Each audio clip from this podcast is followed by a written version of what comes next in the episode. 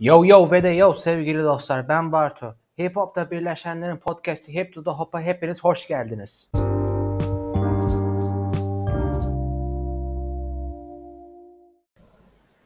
Bu bölümümüzde Hip Hop'un Golden Age'ine yani altın çağına doğru yolculuk yapacağız. Bu arada 80'ler güzel 80'ler diyeceğiz hep beraber. Madem öyle o zaman haydi hep beraber bu güzel 80'ler yolculuğuna çıkalım.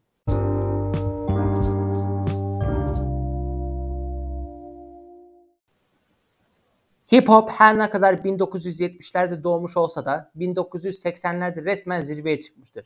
Öyle ki 1980'ler aynı zamanda hip hop için bir golden age'in yani bir altın çağın başlangıcıdır. Hip hop'un altın çağı aynı zamanda bir inovasyon çağı olarak görülür. Rapçiler büyük markalarla ortaklık içinde olup hip hop modasına yenilik getirmiştir. Örneğin Run DMC Adidas'la olan ortaklığı sonucu Adidas tarihin en çok satılan Adidas modellerinden birini piyasaya sunmuştur. Bu ayakkabı bir sürü jenerasyon tarafından da giyilmiştir. Hatta bu ortaklık sonucu My Adidas adında müthiş bir şarkı da ortaya çıkmıştır. Sample'larda etkisini göstermiştir.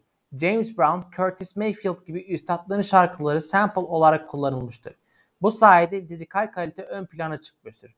Bu konuda en güzel örneklerden biri God MC, yani tanrısal MC olarak da bilinen Rakim'dir.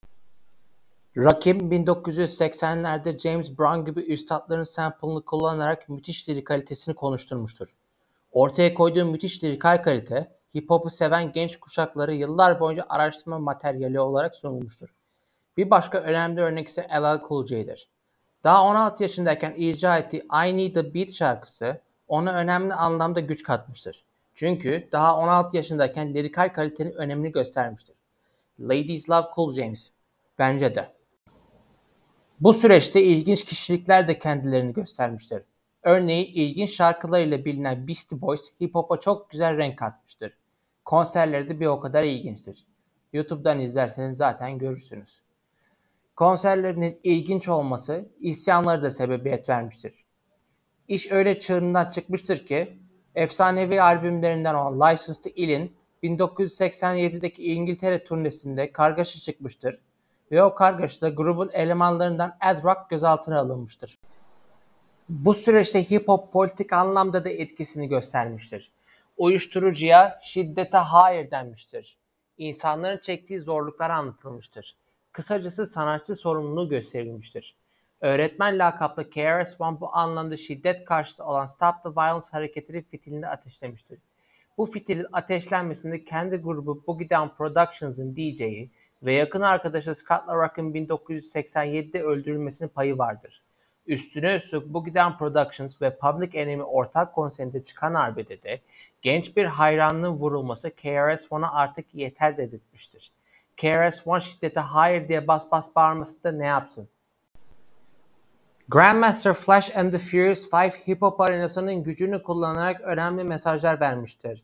Özellikle iki şarkı bu anlamda önem kazanır ki bu şarkılar 1982 yılında çıkan The Message ve 1983 yılında çıkan White Lines Don't Do It'tir. The Message şarkısında fakirliğin üzücü yönleri, gettoda doğan bir çocuğun suça itilme potansiyeli, hapse girmesi ve sonrasında intihar edişi anlatılır.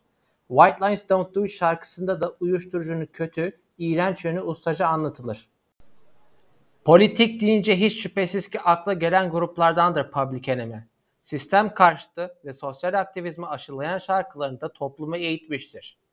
Zincir yerine Afrika haritasının resmi olan madalyonları tercih etmiştir ve emperyalist, sömürgeci devletlere güçlü mesajlar vermiştir. Örneğin en çok bilinen şarkılarından olan Fight the Power'da Chuck D, Elvis birçoğu için kahraman ama benim için önemli biri değil. O şey de bu kadar basit demiştir. Bu mesajı yıllarca tartışılmıştır.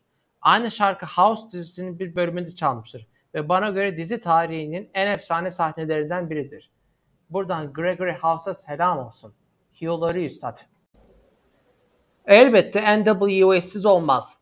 Polis şiddeti, ırkçılık, yoz politikalara hayır diyen ve topluma önemli katkılarda bulunan NWA o zamanlarda seslerini çıkaramayan genç kesimin sesi olmuştur. Grubun söyledikleri, verdikleri eğitimi almak istemeyenler tarafından kadınlara saygısızlık, silahı, uyuşturucuyu ve suçu yüceltmek olarak görülmüştür. Grubun üyeleri Dr. Dre, Ice Cube, Eazy-E, MC Ren ve DJ Yella uzun süre ana akım radyodan yasaklanmıştır. Bu konuda daha ayrıntılı detay için Straight Outta Compton filmini izleyebilirsiniz. Müthiş bir filmdir, tavsiye ederim. Dinlediğiniz için teşekkürler. Eğer bu bölümü beğendiyseniz ve bu podcast'i desteklemek isterseniz diğerleriyle de sosyal medyada paylaşıp likeleyebilirsiniz. En güncel haberler için Medium üzerinden Hip to the Hop sayfasını takip edebilirsiniz. Sorularınız varsa da Instagram üzerinden The Planetary Barto hesabını iletebilirsiniz. İlginiz için teşekkür ederim ve görüşmek dileğiyle.